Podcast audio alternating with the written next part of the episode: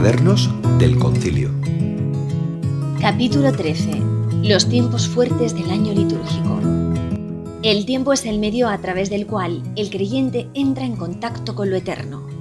Toda la existencia terrena, con los años, meses, días y horas, constituye el instrumento, el trámite a través del cual Dios busca al hombre, se hace oír, le habla y se da a él para establecer una relación de amistad y alianza eterna. El año litúrgico no es el recuerdo del pasado, sino la participación en la historia de Jesús mediante la comunión con el resucitado a lo largo de los tiempos. Los eventos que la Iglesia celebra cada año se hacen nuevos, se renuevan en el corazón de los creyentes. Por eso, la repetición en la celebración de los mismos acontecimientos de Cristo no ha de ser percibida como una monotonía, sino como una apertura progresiva, cada vez más amplia, hacia el infinito eterno de Dios. El momento fundamental de la historia de la humanidad en el que todo cambió es el misterio pascual de Cristo, es decir, el acontecimiento de su pasión, muerte y resurrección, esa mañana en la que un hombre salió vivo del sepulcro, no para volver a morir, sino para vivir eternamente. Desde ese instante, la muerte dejó de ser la palabra definitiva sobre el destino humano, para empezar a ser el inicio de una nueva vida, la verdadera y duradera, inaugurada por Jesús de Nazaret, el Verbo encarnado. A lo largo de los siglos, la Iglesia ha ido madurando su conciencia sobre el valor del misterio pascual de Cristo para ponerlo en el centro de la experiencia de la fe y la celebración de los creyentes en lo que se llama el año litúrgico. Durante el año litúrgico, la Iglesia conmemora los distintos misterios de la redención que encuentran su fuente y su cumplimiento en la Pascua. Nos centraremos fundamentalmente en los dos grandes tiempos de la celebración de la Iglesia, la Pascua y la Navidad, y en los dos grandes tiempos que los preparan, la Cuaresma y el Adviento. Empezamos por la Cuaresma. La Cuaresma es el tiempo del año litúrgico que va del miércoles de ceniza hasta el jueves de la Semana Santa, cuya duración es simbólicamente de 40 días. Los elementos que sostienen el camino cuaresmal de la Iglesia son el bautismo, con su recuerdo, su preparación, la penitencia, la escucha constante de la palabra de Dios y la oración. Toda la Iglesia se recoge en oración bajo la guía de la palabra de Dios para alcanzar a Cristo en su misterio de pasión, muerte y resurrección, con un compromiso de constante conversión, convirtiéndonos en la escuela vital de purificación e iluminación, según la enseñanza del Señor. Convertíos y creed en el Evangelio. La cuaresma tiene como fin preparar la Pascua, es decir, conducir a la celebración del misterio pascual. Por un lado, a quienes se preparan para ser cristianos, los catecúmenos que recibirán los sacramentos de iniciación cristiana durante la vigilia pascual.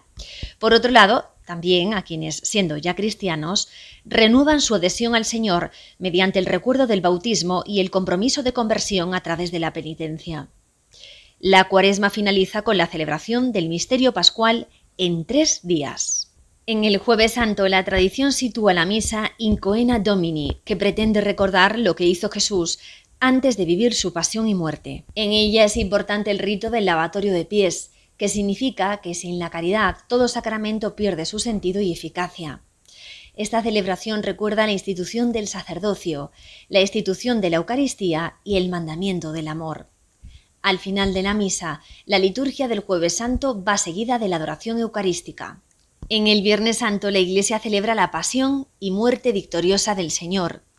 En el centro de la liturgia está la proclamación de la palabra de Dios que propone tres temas de profundo contenido. El siervo sufriente, Jesús es el verdadero sacerdote, y el relato de la pasión. En esta celebración, en lugar de la liturgia eucarística, se hace la adoración de la cruz. En la vigilia pascual se celebra la resurrección de Jesucristo. Él vence el pecado, Él vence la muerte. Esta celebración tiene lugar en cuatro momentos. La liturgia de la luz, que vence la oscuridad, la liturgia de la palabra, la liturgia bautismal y la liturgia eucarística.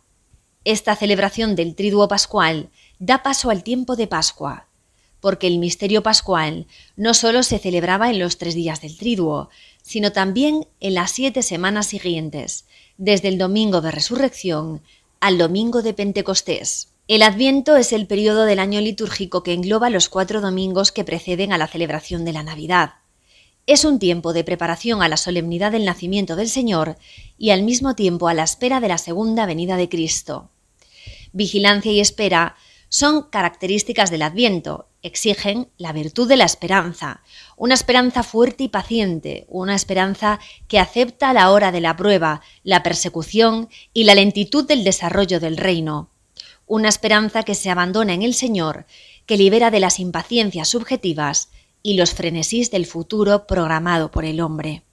La Navidad es la celebración del nacimiento de Jesús. Quien nos salva en la cruz nace de María Virgen. El tiempo de Navidad gira en torno a dos grandes fiestas, la Navidad y la Epifanía, el misterio de la encarnación y su manifestación como Salvador para todos los pueblos.